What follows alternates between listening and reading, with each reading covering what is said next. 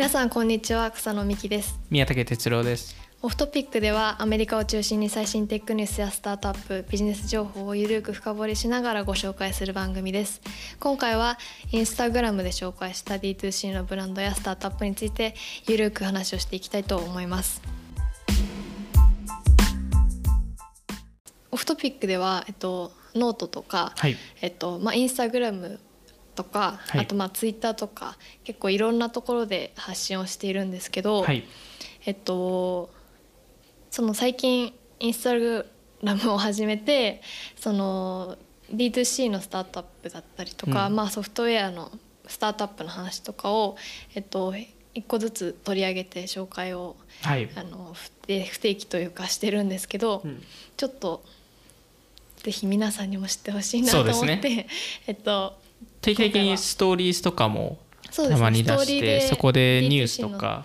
軽いニュースとかも出してるのであので特にそのインスタグラムの投稿はい。自体は、あの結構気になってるブランドとかはい。あの面白いと思ってる、まあ、これからもしかしたら来るかもしれないってはい。いうところを、あのね、選んでそこで、あの出してるんであのぜひぜひそこも、まあ、結構そのノートでも出てないブランドとかも多かったりとかするんでですね。あのでツイッターですら多分出してないのでインスタグラムでしか逆に見れない情報って本当はもなっる。ってとやれ 投稿したいんですけどいやいや。なんかこうそうですね、うん。もうちょっとでもやっぱその中でも結構やっぱ面白いブランドは個人的にもあこんなのあったんだっていうのは結構驚いていてあのやっぱインスタで知ってあなんか面白いと思って調べてそれでその後ノートで情報を入れるとか。情報を入れる。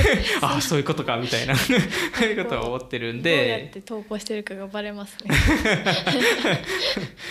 草野さんから情報をもらってるっていう感じなんですけどまあでもその中でも最近、えーいろいろ投稿している中であの特に多分最後の3つの投稿とかすごい面白いと思っていうてーなんか例えばあの Entireworld はい。っていうアスレジャーブランドなのかな一応スウェット系スウェットのブランドですね。よね。なんかその D2C まあ D2C ブランドなんですけどもともと有名なそのデザイナーの人が立ち上げたうんブランドなんですけど、このブランドそのエンタイアワールドを紹介した一番の理由はサイトがめちゃくちゃ可愛いいう。サイトすごいっすよね。僕も見ましたけどすごいっすよいやなんねかこう可愛いビジュアルで可愛いって話じゃなくてうん。体験としうん。てすごく素敵でこうそのサイトのビジュアルというか UI は写真と文字本当に白地にはい。写真と文字だけ、もう HTML みたいな、あのだけみたいな感じなんですけどこうかすかに音が聞こえてくるんそうですよね。なんかスクロールするとあれ？って。チャラチャラみたいななんかそのすごく心地のいいなんか音うん。なんかこの人混みの音とかなんなんていうんですか BGM というかうん。こう癒される雑音が聞こえてきて。それもやっぱブランドに合ってるものじゃないですか。スウェットブランドなので、なんかそれもすごいですしそのそのサイトの「About Us」のページはい。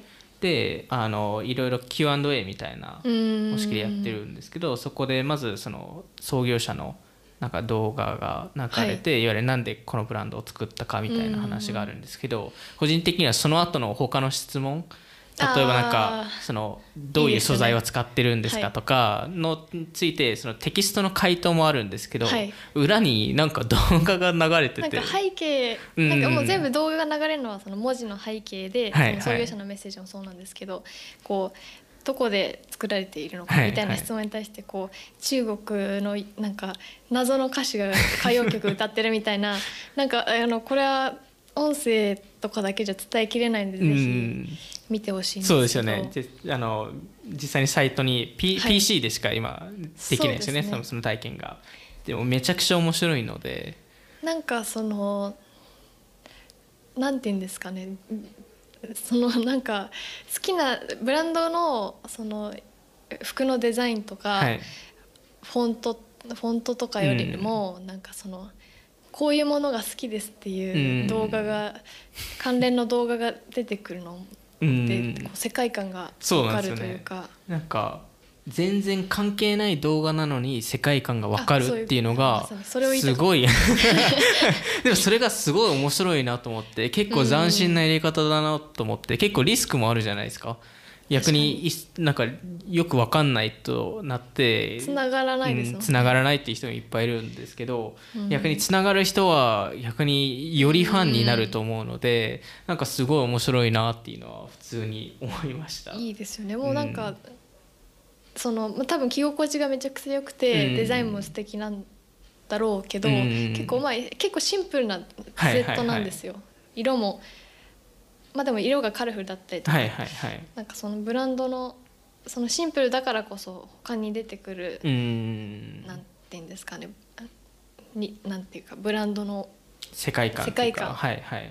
ありがとうございます がいいなって思いました。うん、そうですよねなんかでなんかそういう世界観でいうとあの最近出したあのファえっとあの英語で言うとファコっていうわかんない。日本語ででどういう発音の仕方でやるかわかんないですけどあの あのグルーミングブランドはい。あのとかも結構面白いなと思っていてなんかそれもブランドとして結構性格が独特っていうかあのそのインスタグラムでも投稿があったように、はい。複数のロゴを用意してたりするじゃないですか、はい。それって結構斬新だなって思って。確かに。なんかやっぱりそのなんかこの会社の面白いところってあの人格を変えられることでそれフレキシブルに変えられること。はい。で特にそのわ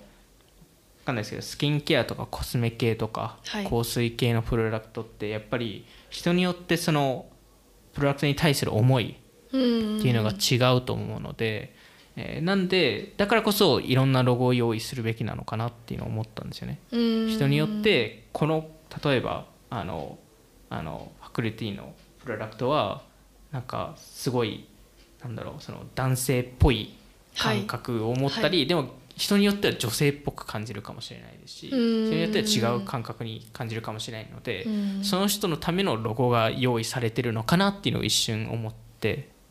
確かに。なんかすごくでも統一感があるんですようんうん。うんうんね。ロゴが違うのに統一感がっていう。そうなんですよね。なんかあと補足をするとこのサービスは何を出してるかっていうと、はい。ネイル男性向けのネイルポリッシュを販売していて、なんかその商品の発売の仕方もドロップ式で次何が出てくるかわからない。そうですよね。そのまあグルーミングプロダクトっていうところなんで、まあ、次ネイルの別の色が出るのかもしれないし、全然なんかブラシとかが出るのかもしれないし、なんかそういういいですよね。うん、なんかすごい彼らのブランドを見てすごい2つの会社を思い浮かんでうん。1つは、えっと、スニフっていう会社なんですけど。あいいなって思いました。あそうなんですね。おはい。さすが。いや。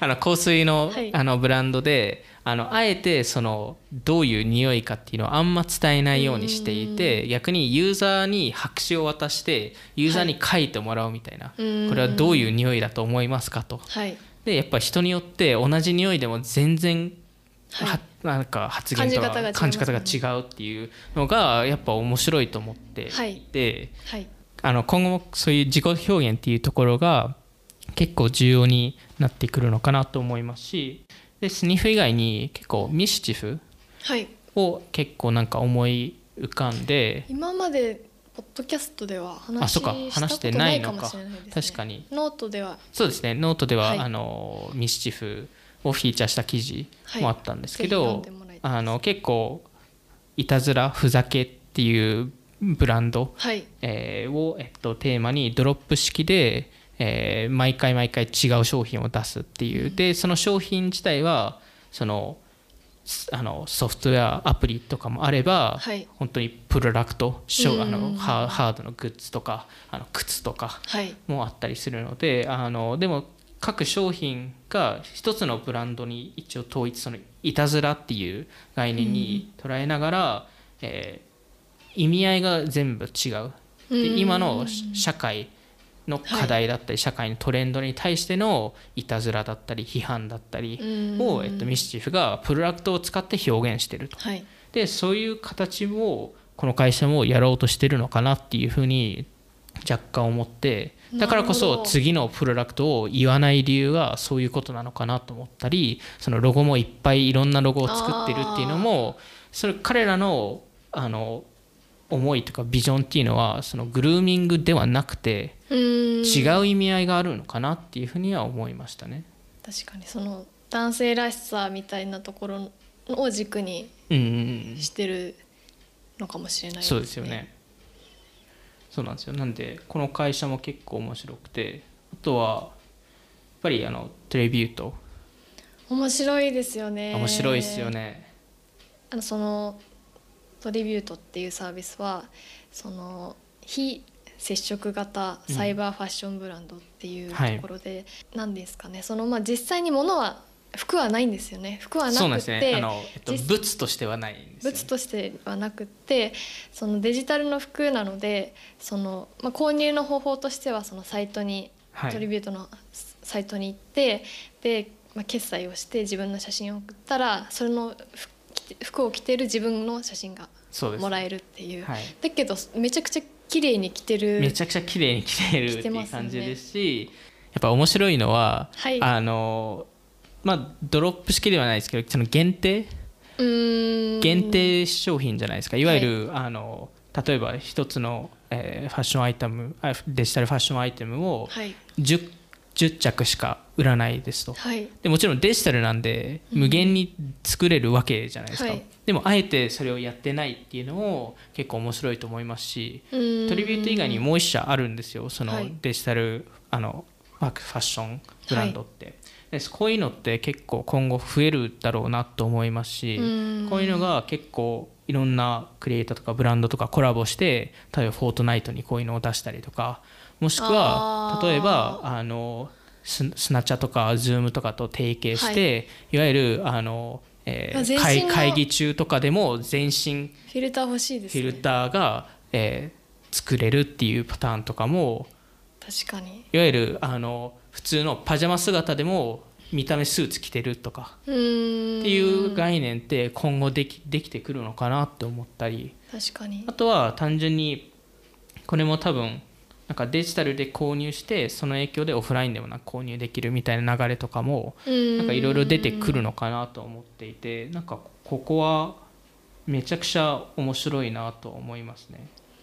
なんか作ったのがちゃんともともとその IT 系とかスタートアップじゃない本当にファッションのデザイナーの人が作ったっていうのがうん。めっちゃいいなと思っうてん。デザインも普通にかっこいいしうん、いや本当になんか今まあコロナだからこそより多分この領域で加速してると思いますけど、そもそもやっぱフォートナイトとかあつ森とか、はい。ロブロックスとかもあのこういうスキンデジタルスキンっていうのが流行ってる中で、あのこういう流れがあのインスタグラムとかソーシャルの場面でもどんどん出てくるっていうのは結構自然な流れかなと思いますね。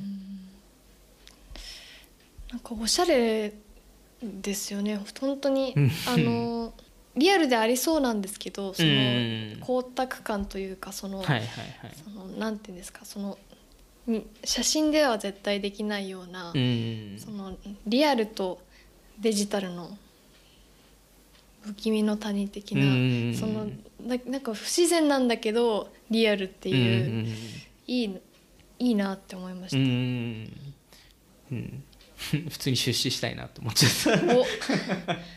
投資か。うん、普通になんか今後絶対来る流れですだから。うん。それ以外になんか草野さん過去そのインスタ投稿でこれは個人的に面白かったっていうのなんかあります？ Topicals はいいなと思いました。その、まあ、スキンケアのブランドなんですけど、これを出す頃にはもう多分出てるノートなんですけど、はいはい。その Topicals の話あの占いの話占いのシートの話とかあのめっちゃいいなって思いまうした。ん、結構そのユーザー獲得でね、あの面白いそのゲームをゲームを一部組み込んだりコンテンツを組み込んだりとか、うん。そういうのをなんかちゃんと見てる人ですしそのなんだろうその彼らのそのマーケティングの方法でツイッターをうまく使う D2C ブランドってあんまなくて確かにこれ本当にツイッターのツイッターめちゃくちゃ強いじゃないですか。強いですね。でやっぱ強いのはちゃんとしたコンテンツをスレッド式で流していったりしてうん。それで、教育コンテンツそうそうです。の肌のうん。皮膚の話とか、まさに。そういうのもやっぱ結構ニッチですけどやっぱツイッターで結構広がったりするんで、うん。なんかそういうあのマーケティング手法って面白いなと思って結構彼らでそのローンチも遅らせたりしてコロナの影響でい。ろいろ困ってたらしいんですけど、まああのえーレルヒッパーから調達も受けて、結構あの伸びてるらしいですね。なんかそのここのトピカルズもそうですけど、うん、あのさっき紹介したファクルティ。ファクルティもそうなんですけどなんか本当最近の D2C のブランドって売上の数パーセントはそのど、うん。コミュニティとか寄付しますっていうのがもうど定番化してるというか、うん。すごいまあいいなと思うんですけどでそこのそういう動きが増えたおかげでそういうコミュニティとか今まで NPO とかコミュニティとしてやってきたところがすごく相乗効果でうんうん。なんか盛り上がってるじゃないですけどなんかお互いすごく大きくなってるのいいなと思ってうん。もともとツイッターで紹介したことがあるんですけどサットガールズクラブって知ってますか？あ知らないメンタルヘルスのへあのコミュニティ女性のコミュニティで、ーうん。なんかそういうそのサットガールクラブっていう本当に今ココミュニティなんでなんなんていうかまあインスタグラムのアカウントから始まったんですけど、はいはい。なんかそういうブランドを支持してる D2C のブランドアルファとかうん。レアビューティーとかあのセレナ・ゴメスのはいはいはい。とかなんか提携してるのをうん。よく見るとなんかいいなって思う。いやでもそれはあのここ数年前から結構そういうトレンドが始まりつつ、はい。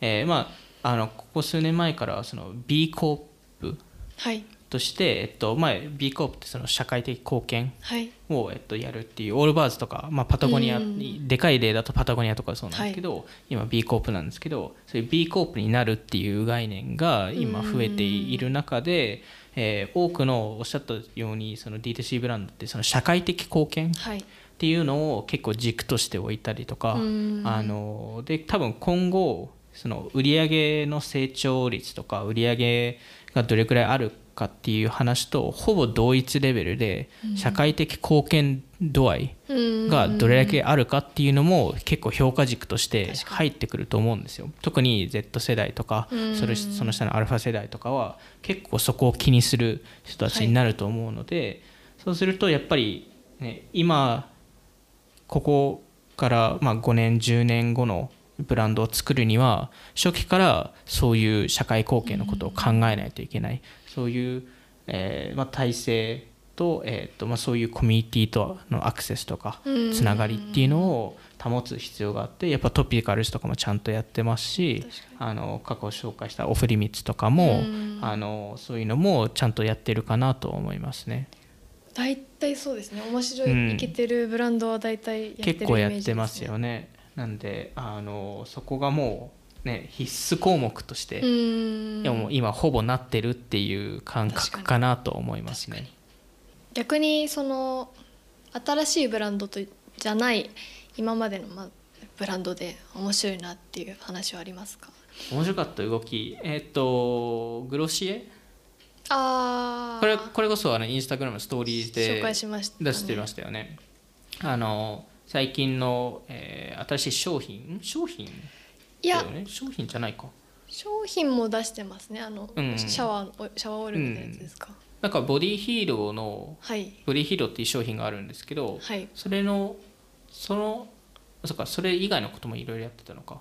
えっとグロシエがえっと女子バスケの WNBA とはい。これ、まあ、組んで、えっと、そこでパートナーになって、あのえーグロシエの紹介を、えっと、WNBA の選手たちがいろいろやってる動画があって、それはいろんな意味で面白いと思っていて、あのグロシエってそもそもあの、えーファン、はい。ファンの、えっと、UGC コンテンツはい。を、えっと、活用して広告出したりとか、はい。結構グロシエのインスタとかフォローすると基本的に彼のストーリーズの投稿ってファンの投稿が多かったりするんですよ。うん。やっぱそそこを、まあ、グロシエってそういうブランドなので、はい。あのコミュニティファーストのバブランドなんでそういうことやってるんですけどあのやっぱねセレブとかを使うっていうのって、結構グロシエからするとためらうんですよ。確かに今までなかったあんまないじゃないでですか。であえて WNBA を選んだ理由っていろいろあって、うん。そもそも、えっと WNBA って NBA と同じようにあのディディズニーで、えっとはい。閉じ込められてそこでバスケやってたんですけどでちょっと待ってください。ディディ ディズニーとあディディズニーフロリダのディズニーワールドではい。閉じ込められて、そこでいわいわゆるあのコロナ感染者が出ないように、あのディズニーからディズニーでバスケをバスケをやってたんですよ。はあはい。ディズニーであのジムとかを作ってあーバスケコートを作っへてー。そこであの NBA と WNBA ってバスケやってたんです。すみません。ディズニーに閉じ込められて 普通に聞こえたら、ね、なんだ何何やってんだってなるんですけど、あのそういう状況があってうん。あの最近全部終わったんですけど、はい。あのでその中でやっぱりそのそ、まあ、いわゆる WNBA の選手って結構その人種差別問題とかはい。に関して NBA より早く発言したりとかもしていて結構む昔からそういう発言とかする人たちが多くてはい。なんで一応若干セレブっぽいんですけど結構一般人の意見とも近いとかあのすごい有名な選手ってあんまやっぱいないんですよ。残念ながら女子バスケの人たちって。NBA 選手と比べると。うん。となるとやっぱりいいそのセレブ感と一般のラインが WNBA っていう話なんでなんかそこのコラボってすごい相性いいなって思うのとやっぱりそのアスリートを使うっていうのもはい。結構ねグロシエとして結構初めてな取り組みだと思うのではい。結構それも彼らとしてどういう感じになるかっていう試す場でもあるかなと思うのでなんかすごいいいパートナ確かに。ーかなと思いますね。今までそういう有名人みたいな人は確かに出てこなうんうん、その広告ではそうですよね。出出てこなかったですよね。ね。うん、グロシもあえてそれをやらないっていう判断をしてるので結構なんかインパクトあったそのパートナーシップだなと思いましたね。なるほど。ちょっとじゃあそういうニュースとかも含めて、インスタグラムもしかしたらそのツイッターとかでも配信してるんですけどメインはインスタグラムなのでね。あのオフトピック JP というので、はい。ぜひフォローしていただけたらなと思います。はい今回も聞いていただきありがとうございました、ありがとうございました。えっとオフトピックではツイッターやノートインスタグラムでも配信しているので気になった方はフォローお願いします。オフトピック JP です。はい。では今回はこういうとここんなところで。はい、ありがとうございました。さようなら。さよなら。